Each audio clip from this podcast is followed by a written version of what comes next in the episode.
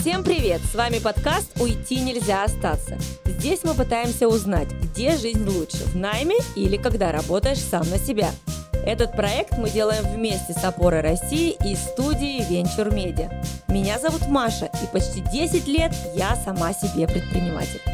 Меня зовут Андрей, и я, как и Маша, часто задаюсь вопросом о том, где же работать лучше.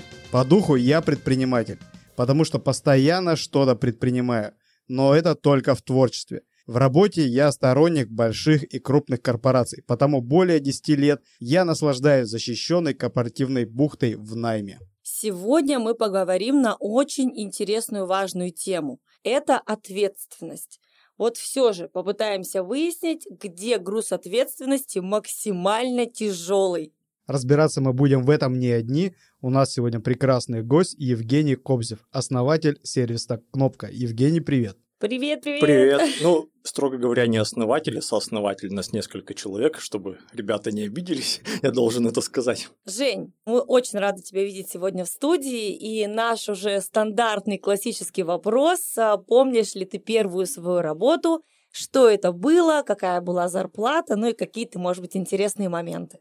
Я помню, конечно, на самом деле было несколько таких еще до этого работ непостоянных, да, когда я какие-то разовые подработки, там вагоны разгружал, железную дорогу, мы ремонтировали, я еще в школе учился, меняли шпалы полтора месяца, я похудел килограммов там на 15, ну такая, в общем, физический труд. А первая работа, когда вот я зарабатывал не физическим трудом, я работал системным администратором в небольшой провайдерской компании в Екатеринбурге. Зарплата была 2500 рублей, это был 1999 год. У меня стипендия была 120 рублей, по-моему, повышенная стипендия отличника, и зарплата 2500 сильно больше. У меня вообще был месячный бюджет тогда 400 рублей. Вот я жил на 400 рублей, и мне до сих пор кажется, что вот у меня тогда было больше всего денег. Вот у меня ощущение, потому что, ну, они были для меня бесконечные. Потом уже семья, там, ипотеки, все вот эти вещи. Как ты пришел в итоге к своей компании и почему именно эта компания и эта идея? Ну, я должен пояснить вот свой сейчас статус. То есть это не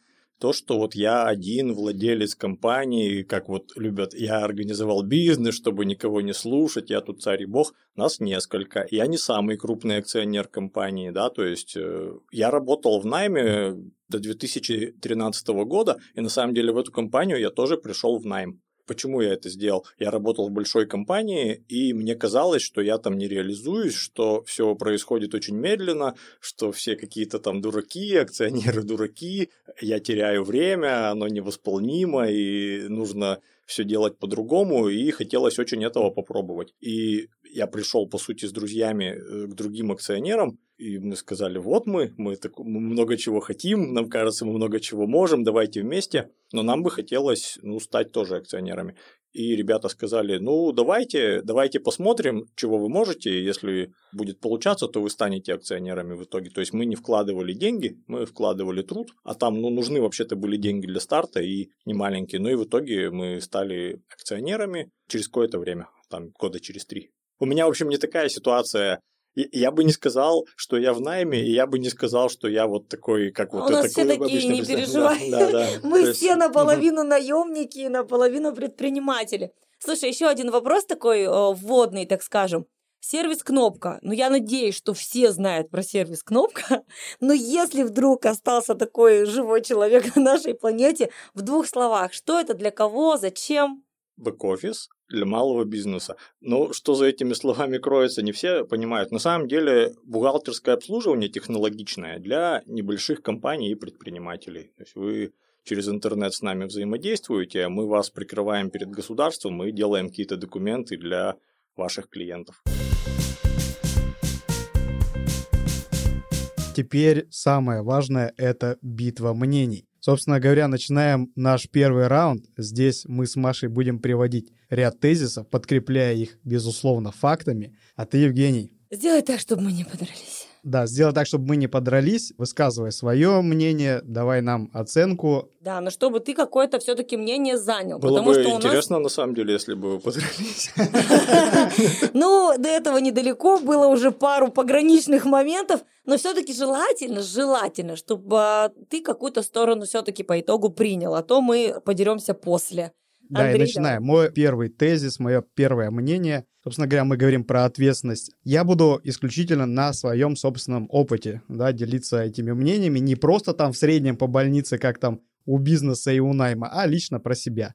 Так вот, я считаю, что наемные сотрудники, я и мои коллеги, мы более ответственно подходим к выполнению задач, мы более четко и, и слаженно работаем, нежели наши партнеры-бизнесмены. И мы со своей стороны очень четко отрабатываем поставленные задачи, мы очень четко отслеживаем отгрузки, выставление счетов и всего остального. А вот наши партнеры-бизнесмены, они бывают, забывают подтвердить заказ, бывают, э, забывают произвести оплату. Или, может быть, они даже говорят, что они забывают, может быть, у них там не хватает денег или еще что-то. То есть на мой взгляд, порой наши партнеры подходят безответственно к э, этим заказам. Я убежден, что в моей компании, в моей деятельности мы, как наемники, максимально ответственно подходим, а вот бизнес иногда лагает. Очень странный тезис, потому что ты говоришь, Андрей, о том, что твои партнеры не оплачивают счета, но у твоих партнеров, бизнесменов, ну, вряд ли они самостоятельно ходят и оплачивают счета. У них такие же работают наемники, как и ты. И лажают-то не предприниматели и партнеры, а сотрудники, которые вовремя из-за того, что кончилась бумага, не смогли подписать счетчик и отдать его на оплату. Ну ладно, этот тезис мы услышали. Так вот, тезис мой, который, наоборот, противоречит мнению Андрея, заключается в том, что предприниматели – это максимально ответственные люди. Когда предприниматель создает свой бизнес, он берет ответственность не только за себя, за свою семью и за свое дело, но и за всех тех людей, которые приходят к нему на работу. И он уже отвечает за ваши ипотеки, здоровье, ваше состояние души и прочее, прочее, прочее. Жень. Ну, я согласен, на самом деле, с вами обоими, но сейчас выберу, конечно, кого-то одного и, ну, и выскажусь. Это действительно ответственность разная. Ответственность предпринимателя заключается в том, что он наберет на себя риски. Сотрудники на себя риски не берут, и сотрудники могут налажать, могут все сделать хорошо. Если в результате, например, в компании не хватает денег на зарплату, ну вот просто достаточно попробовать задержать зарплату сотрудникам несколько раз, там, попросить их там дней через 40 получить зарплату, ну и как бы все станет понятно, кто основную ответственность по рискам несет. Часто сотрудники, и я сам может быть, когда-то там в прошлом, я хотел разделять предпринимательский успех, но не хотел разделять предпринимательский риск. А что касается вот того, что ты, Андрей, говорил про работу с документами, это правда, потому что вот наши клиенты тоже предприниматели, и так бывает. Это связано с тем, что особенно в малом бизнесе очень большой уровень каких-то постоянно новых вводных, которые в течение дня возникают. Человек там то в машине едет, то еще где-то. То есть он, он не сидит очень часто просто вот спокойно в кресле, ну не может пока этого себе позволить. И поэтому часто, вот, например, смешно, люди берут бухгалтера вот, и убирают нас не потому, что бухгалтер лучше будет э, вести свои дела, а потому что он просто часть стресса снимет. Ну и вот они такие говорят, не, слушай, я, я буду платить, но мне станет вот ну, чуть проще. Мне нравятся на самом деле оба мнения, я сказал, но если нужно выбрать одно, я бы выбрал в данном случае Машу. Ура! Это несправедливо. Ну окей, все, не расстраивайся. Следующий раунд, и, возможно, сейчас успех будет на твоей стороне тезис от меня, как сказал Андрей, только на собственном опыте рассказываю, как это бывает у меня. Я считаю, что ответственность для предпринимателя – это далеко не то же самое, что ответственность для наемника. Примерно то же самое, что ты сказал, но сейчас я попытаюсь объяснить свою мысль. Моему бизнесу уже 10 лет. И очень много сотрудников, соответственно, работало, увольнялось, приходило новых. И каждый раз происходит одна и та же история. Если где-то они лажают, я их вызываю к себе в кабинет, и начинается следующее. Увольте меня! Лишите меня зарплаты! Да, я во всем виноват! А я же считаю, что для предпринимателей ответственность – это значит чувствовать себя причиной. Соответственно, менять следствие. Когда ты понимаешь, что ты что-то налажал, и ты понимаешь, как это исправить, ты идешь и делаешь. Сотрудники же зачастую просто садятся, я в домике, и как бы отказываются что-либо предпринимать, а скорее больше плачут. Да, полностью не согласен с твоим тезисом, аргументом, потому что я периодически сталкиваюсь, вот я их называю бизнесмены-пуховики. Они на себя накидывают лишнего пуха, там мы там создаем, мы там созидаем и так далее. А у них элементарно нет ответственности прописать какие-то процессы, вести определенные правила и все остальное. У них сотрудник порой даже не знает, что делать, то есть он э, двигается интуитивно. Да, по понятно, когда если человек не знает каких-то определенных процессов, он может совершать ошибки. Но за эти же ошибки он страдает сам. То есть ты как э, предприниматель, как бизнесмен ему приходишь, а так ты еще и накосячил. Так вот тебе еще штрафы и все остальное. Потому вот эта вот вся созидательная болтовня по поводу того, что мы там берем там ответственность и все остальное, это по факту только слова. Потому что очень часто вот из-за отсутствия процессов и всего остального сотрудник косячит, но он же отвечает. Вы же его потом и штрафуете, вы же потом вычитаете с него. Я хочу начать с того, что я считаю, что штрафовать вообще ну, людей контрпродуктивно, и никогда мы не штрафовали людей. Если человека хочется штрафовать, надо его увольнять. Никогда человек после штрафа не будет работать э, с таким желанием, как до штрафа. То есть это такая серьезная штука. А по поводу вот этих мнений, мне кажется, ответственность предпринимателя – это создать процесс, Ответственность сотрудника – это улучшать процесс и как-то в этом процессе действовать. И у меня есть такая история. Мы когда компанию начинали, мы на самом деле уделяли много очень времени маркетингу, какой-то упаковке, и с сотрудниками мы действовали так. Я им историю такую рассказывал. У меня тесть, он родом из поселка на Северном Урале, он работал на лесовозе. Они работали в лесовозной бригаде, и у них жизнь была устроена так. Им говорили, вот, ребята, вот вас три мужчины, вот автомобиль, пожалуйста, возите лес. Как хотите. Ну, то есть, вот, сломается автомобиль, вы, ну, не будете возить лес, вы не заработаете.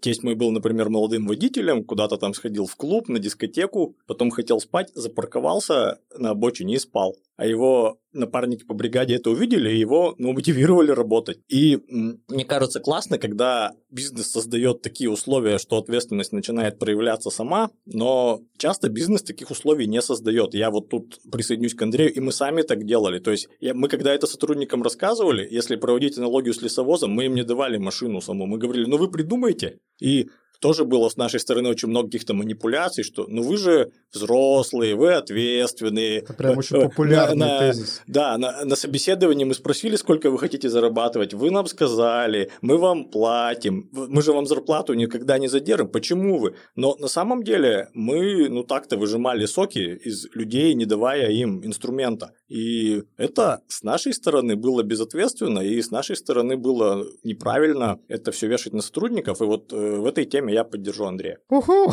Наконец-то!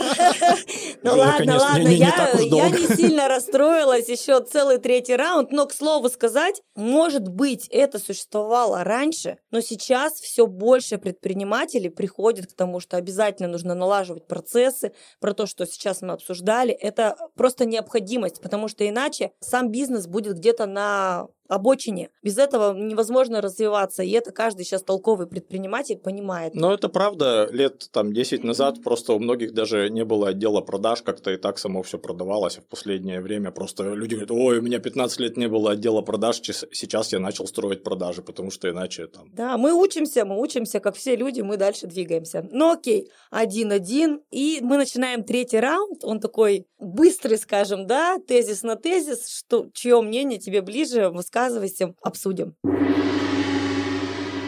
Первый мой тезис. Есть такое понятие, как проблема кадров. Я считаю, что это не случайная история, потому что на самом деле сейчас очень люди не хотят работать, очень безответственно к этому ко всему относятся, и никакие зарплаты, никакие обучающие суперпрограммы их не мотивируют. В общем, суть такая, что найм никто не хочет идти с головой, и если идут, то очень-очень сложные проблемные люди, с которыми сложно работать и часто приходится увольнять. А я не согласен. Собственно говоря, рыба гниет с головы, по большому счету, я тоже часто слышу от э, бизнесменов, что вот проблема в кадрах. А на мой взгляд, проблемы в кадрах нет. Есть как раз безответственный подход со стороны работодателей, бизнесменов о том, что э, работодатель хочет получить сразу квалифицированного, ответственного, многозадачного сотрудника и желательно бесплатно. При этом по обучению, по, самое главное, адаптации сотрудников э, нет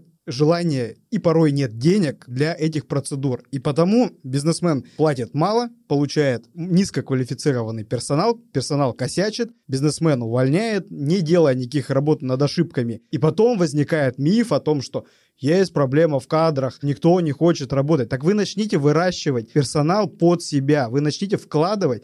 Евгений. Я, когда услышал, вот Маша сказала про проблему в кадрах, мне просто сразу в голову пришла одна мысль, не моя, я вот недавно прочитал, человек, такой есть Константин Синюшин, он инвестор, он написал, в капиталистической экономике не существует дефицита кадров, там может существовать дефицит маржинальности, маленький, то есть вы вышли на маленький рынок, у вас нет маржинальности, у вас нет инвестиций, поэтому вы не можете привлечь кадры, то есть вы хотите что-то делать очень, ну, крутое, не имея для этого ресурсов и не имея возможности на этом заработать. То есть Яндекс тоже говорит, что у него там проблема в кадрах, но они нанимают разработчиков, у которых там зарплаты по, по полмиллиона там и, и, и больше, и, и как-то, ну, они, они их привлекают, у них получается. То есть в целом, мне кажется, в первую очередь проблема все-таки в том, есть ли у бизнеса деньги, чтобы привлечь кадры. При этом я не думаю, что деньги – это единственное, что гарантирует нормальные кадры. Конечно, надо воспитывать, надо... Просто тоже вот у нас много разработчиков, ну, относительно много, и я всю жизнь работаю в IT, там уже давно люди пришли к тому, что чуть ли не с университета ведут своего будущего кадра, и потом его адаптируют и спокойно мирятся с тем, что полгода он вообще совершенно не, не перформит в компании. В общем, мне кажется, что все-таки у нас капитализм, несмотря вот на некоторые обстоятельства. Я считаю, что с кадрами нужно работать, нужно иметь на них деньги. Я опять в этом вопросе поддержу Андрея. Бинго!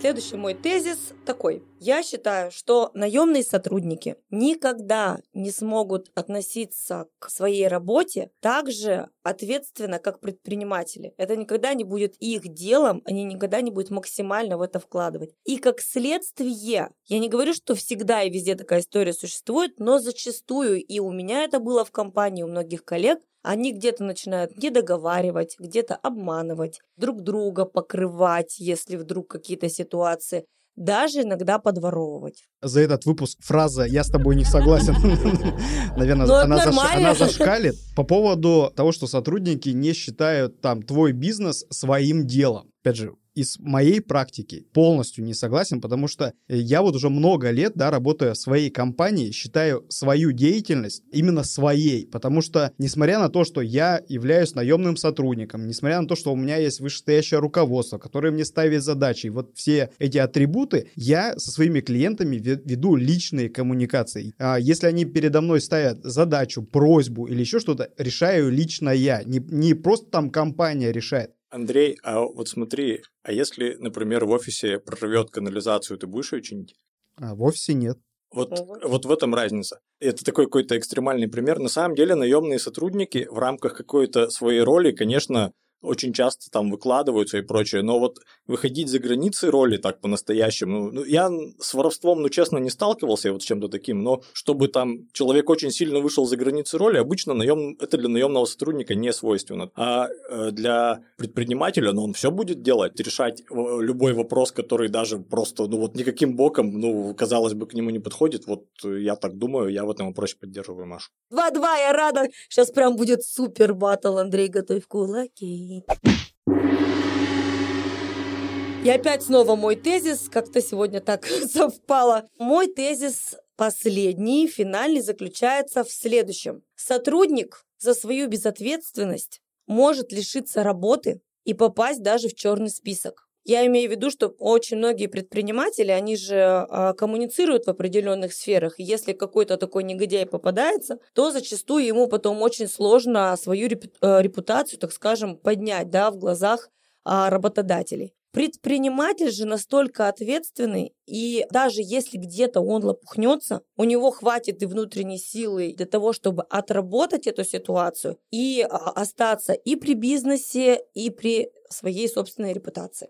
Ну что я могу, тебе сказать? Да, за безответственность сотрудника сотрудник может остаться без своей работы. Но за безответственность предпринимателя сотрудник точно так же может остаться без своей работы. Твой тезис о том, что предприниматель настолько крут, он там вырулит, сохранит свое лицо и прочее, а, опять же, пример из жизни. Была очень крупная, большая производственная компания. Все прекрасно там развивались, и наемные сотрудники, и бизнес рос, все было классно. Но в какой-то момент владельцу приходит какая-то гениальная идея начать новое направление. Берутся кредиты под это все. Начинается очень много ресурсов вкладываться в это направление, и оно оказывается провальное, а, ущербное и несостоятельное. В итоге крах всей компании. Сотрудники вместе с компанией идут по миру. Владелец не успокаивается на, на достигнутом. Он, собственно говоря, набирает еще кредитов. Он начинает там э, обманывать, кидать своих партнеров, клиентов и прочее, и прочее. Сотрудники в этой ситуации вырулили. Да, они э, в конкретно текущей компании, они остались без работы, так как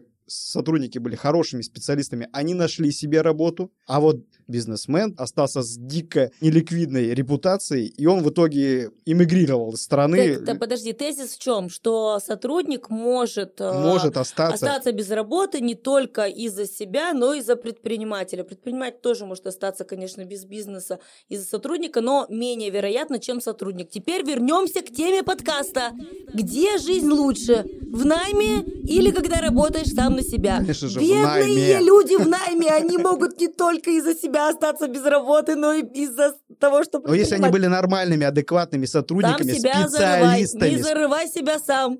Специалистами специалистами, если они были профессиональными, то в целом, несмотря ни на что, они очень быстро и качественно смогут, поняли. э, давай, смо, смогут давай перейти Женю дальше. Спросим, да, да, и вот да, давай, Жень, Жень рассуди. Я, я думаю, что действительно сотрудники, Андрей сначала, когда говорил, что вот там они остались, думаю, как вообще сотрудник нормальный может остаться? Потом Андрей ну, мысль развил, сказал, что нормальный сотрудник действительно очень быстро находит работу, и я с этим согласен. На самом деле, много историй знаю там лично каких-то людей, которые брали кредиты под личные гарантии, у них не получилось, переоценили силы, на них повисло там несколько там сотен миллионов, они не могут даже счет в банке открыть, проходят процедуру личного банкротства, то есть риски в бизнесе, ну, конечно, выше. То есть они, они выше, если вот ставить вопрос так, где безопаснее, вот э, э, из твоих каких-то действий ты можешь там куда-то уйти в большие минуса и создать проблему, ну, конечно, в бизнесе это опаснее, и в этом смысле, ну, вот утверждение Андрея, ну, оно, мне кажется, более верное, что... Да ладно! Я сегодня проиграла, я ухожу из этого подкаста. Так еще не было, да? Все уже, финалочка. Это я виноват. Не-не-не, все, все отлично.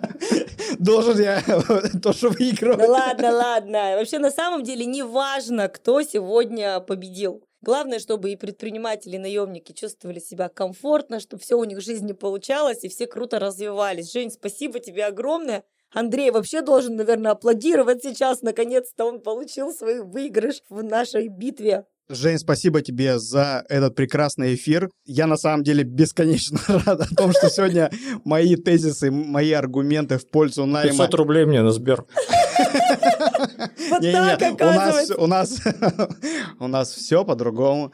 Спасибо тебе, Жень, за этот прекрасный эфир, за то, что поддержал меня. Процветание и развитие вашему сервису, вашей компании «Кнопка». Спасибо, что позвали, ребята, очень интересно мне было. А вы, друзья, чтобы ничего не пропустить, подписывайтесь и ставьте свое сердечко нашему подкасту на своих любимых площадках в мобильном приложении Мегого, на Яндекс Музыке, в Apple подкастах, Google подкастах и на Кастбоксе. Еще обязательно подписывайтесь на наш Инстаграм опора, нижнее подчеркивание Уно, где мы будем делиться с вами нашими анонсами, выводами и интересными фактами. Ссылка будет в описании. Закрепляем. Это подкаст «Уйти нельзя остаться».